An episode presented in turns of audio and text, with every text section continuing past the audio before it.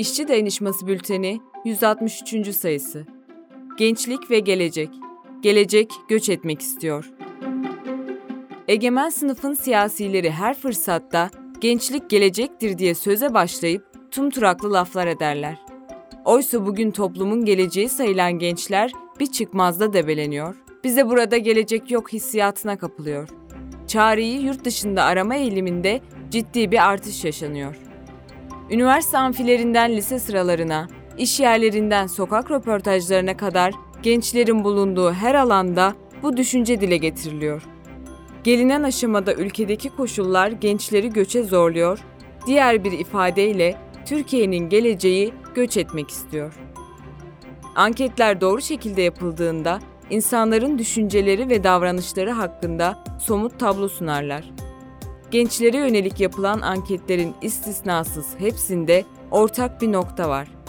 Kimisinde %65, kimisinde %75 oranında gençler eğer imkan olsa yurt dışına yerleşip orada yaşamak istediğini belirtiyor. Üstelik AKP'ye oy veren gençlerin yarısının, MHP'ye oy veren gençlerin %70'inin de kanaati bu yönde. Belirtilen sebepler ise ortak.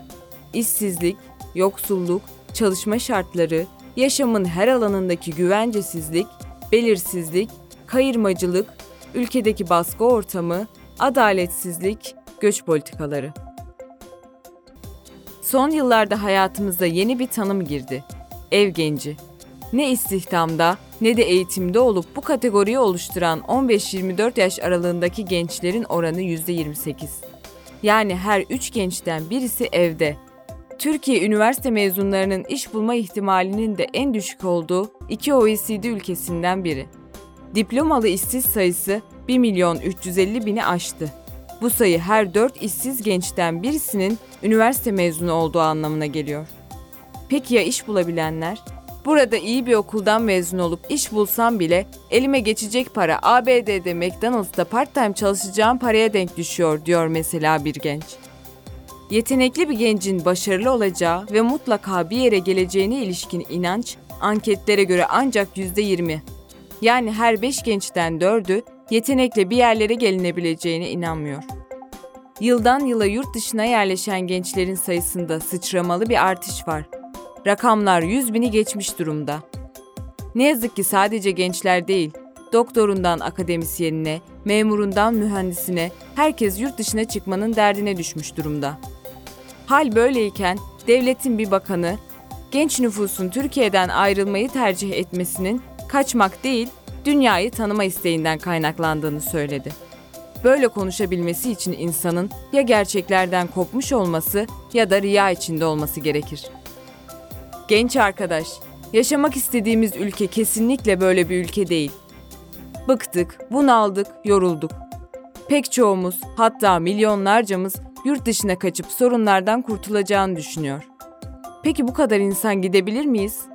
Bu mümkün değil ve ezici çoğunluğumuz hiç gerçekleşmeyecek bir düşle avutmaya çalışıyor kendisini. Sahi nereye gideceğiz? Nasıl karşılanacağız? Türkiye'de Afganların, Suriyelilerin yaşadıklarını hatırlayalım. Maalesef kimse bizi kollarını açıp beklemiyor, bilelim. En önemli soru şu. Gitsek bile sorunlardan kurtulup güllük gülistanlık bir hayat sürebilir miyiz? Gitmek istediğimiz ülkelerin meydanlarında bir araya gelen, içine etildikleri koşullara isyan eden yoksul emekçilere baktığımızda sorumuzun cevabı bellidir. Fransa'dan ABD'ye, İngiltere'den Şili'ye, dünya meydanları son yılların en büyük protestolarına ev sahipliği yapıyor. Üstelik bu isyanların biri bitmeden diğeri başlıyor ve gençler istisnasız hep en önde. Protestoların sebepleri hayat pahalılığı, işsizlik, hak gaspları, iklim krizi, göç politikaları, savaşlar. Yakındığımız sorunlara ne kadar benziyor değil mi? Kapitalizm bir dünya sistemi ve ondan, onun yarattığı sorunlardan kaçarak kurtulamayız. Dünya medyasında birçok kez dile getirildiği gibi modern tarihte ilk kez gençler ebeveynlerinden daha kötü şartlarda yaşıyorlar.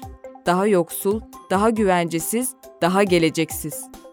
Yani sadece Türkiye'de değil, dünyada gençliği kapitalizm lodosu vuruyor. Genç arkadaş, kapitalizm tüm insanlığın başındaki illettir. Bu sistem var olduğu sürece gençler hayal kırıklığına uğramaya mahkumdur. Üstelik dünyanın neresinde olursa olsun bu böyle. Şikayet ettiğimiz tüm sorunlar çağımızın sorunları ve gençlik çağının sorunları karşısında şuursuz, duyarsız olmamalıdır.